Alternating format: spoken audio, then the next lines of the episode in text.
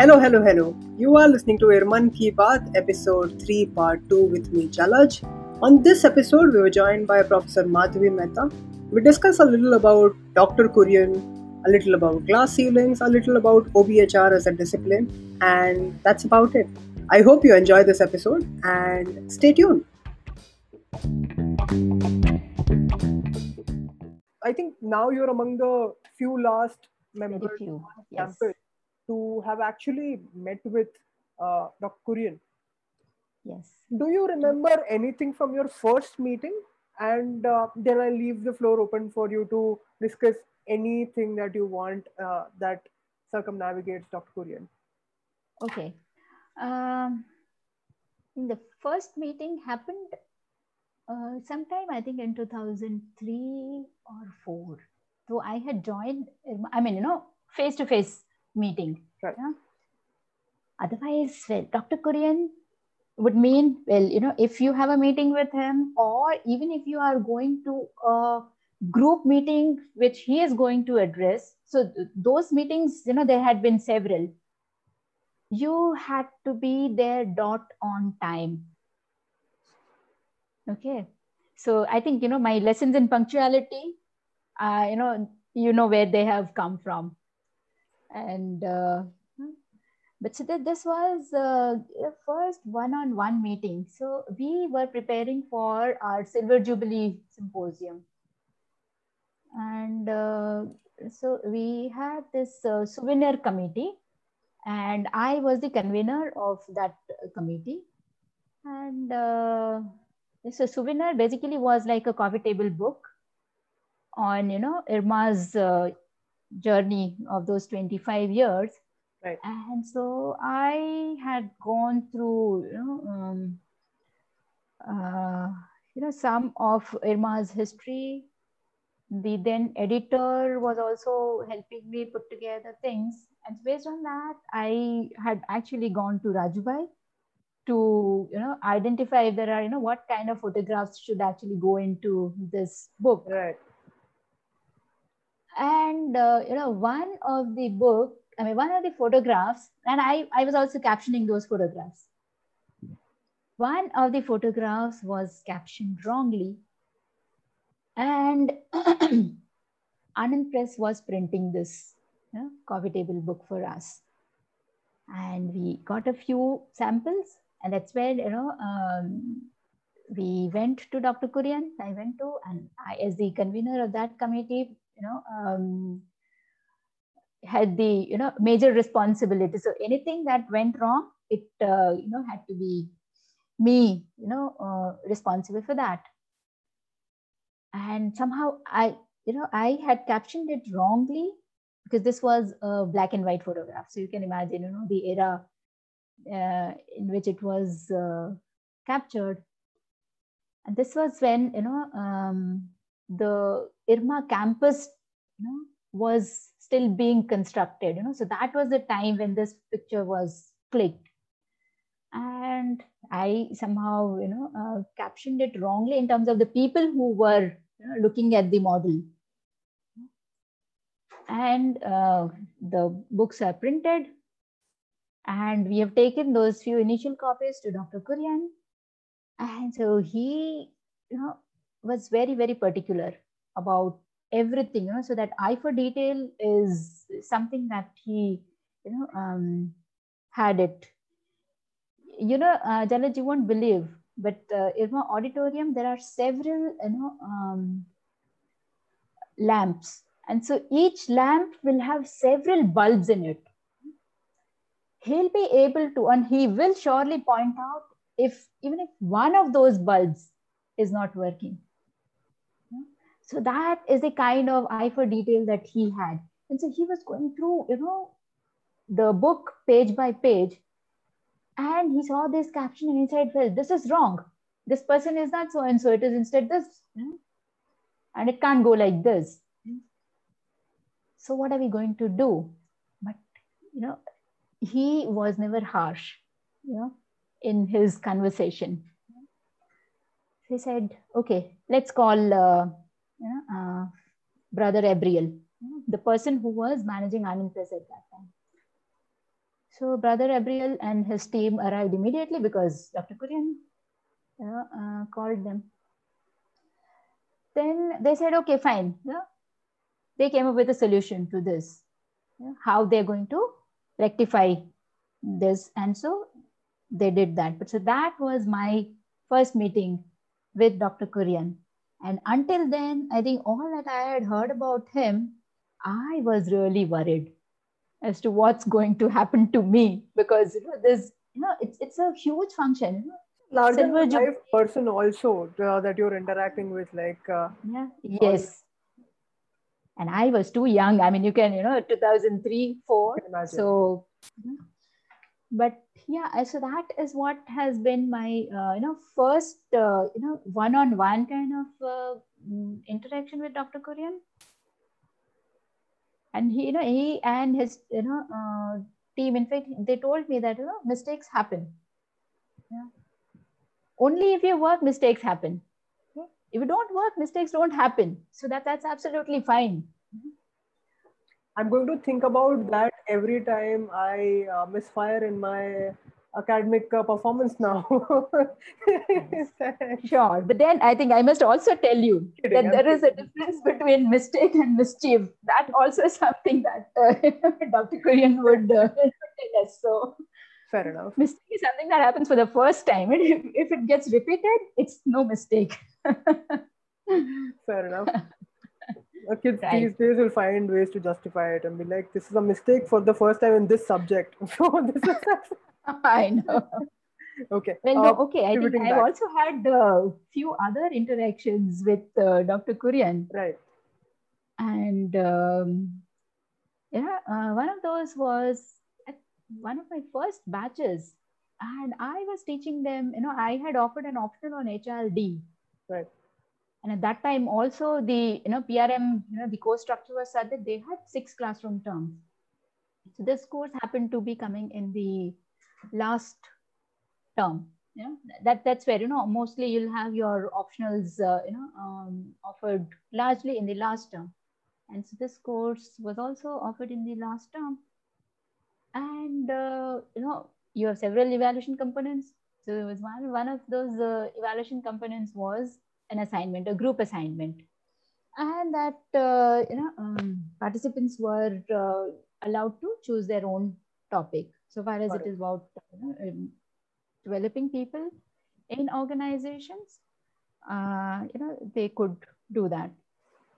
So there was this group of participants, 2 participants, and who had worked on a certain topic. Now HRM, I can understand, you know, why you had put you know, HRM, or you know, so HRM and HRD, there are, you know, few overlaps, and that's where you know, this group had selected a topic on which another group had already done an assignment, you know, for their HRM course.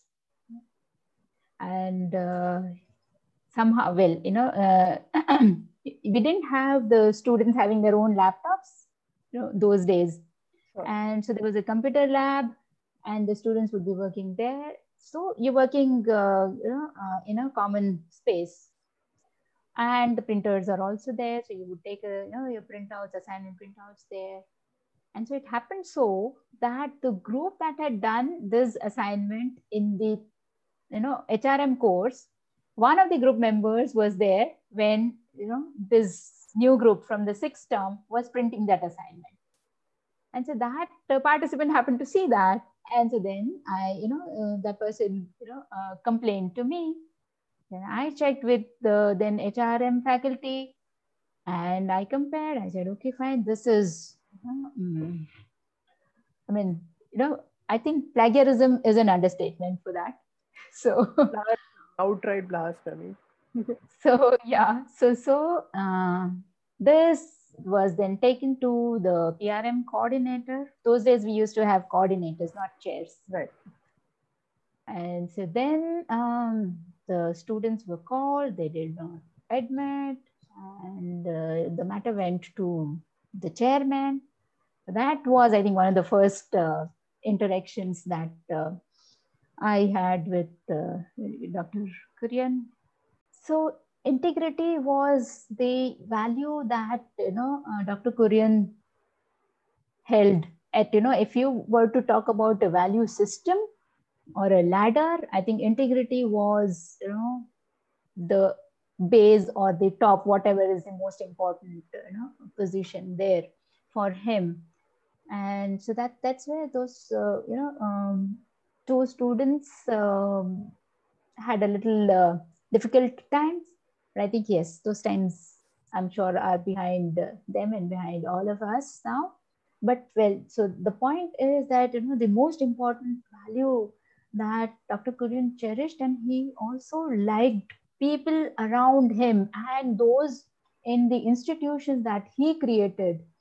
So people in those institutions, he would like, in fact, he would expect that everybody, cherishes and practices integrity. Right. Pivoting to a slightly different conversation here, I would want to know if in your entire career, which spans across decades, have you encountered incidents of, discrimination, let's say glass ceilings, or maybe even glass cliffs for that matter? If so, how do you navigate through that? And if there's anything in store for our listeners to take away from that. And for me, I think, I have always held administrative positions at IRMA, right from my first year. Right. And so in that sense, I think I haven't really experienced that glass ceiling. Partly because, as you said, I wouldn't really mind calling a spade a spade. And when it comes to commitment to work, I think, the decision makers have, they were convinced that, well, I would not really step back or, in assignments. So that was not the case. I mean, I have not really experienced that. I was placement chair for PRM 23. And I had, PRM 19 was my first convocation. I have held alumni, coordinatorship for 6 long years, even when there was change of guard at the top, and that IRMA was going through little troubled times.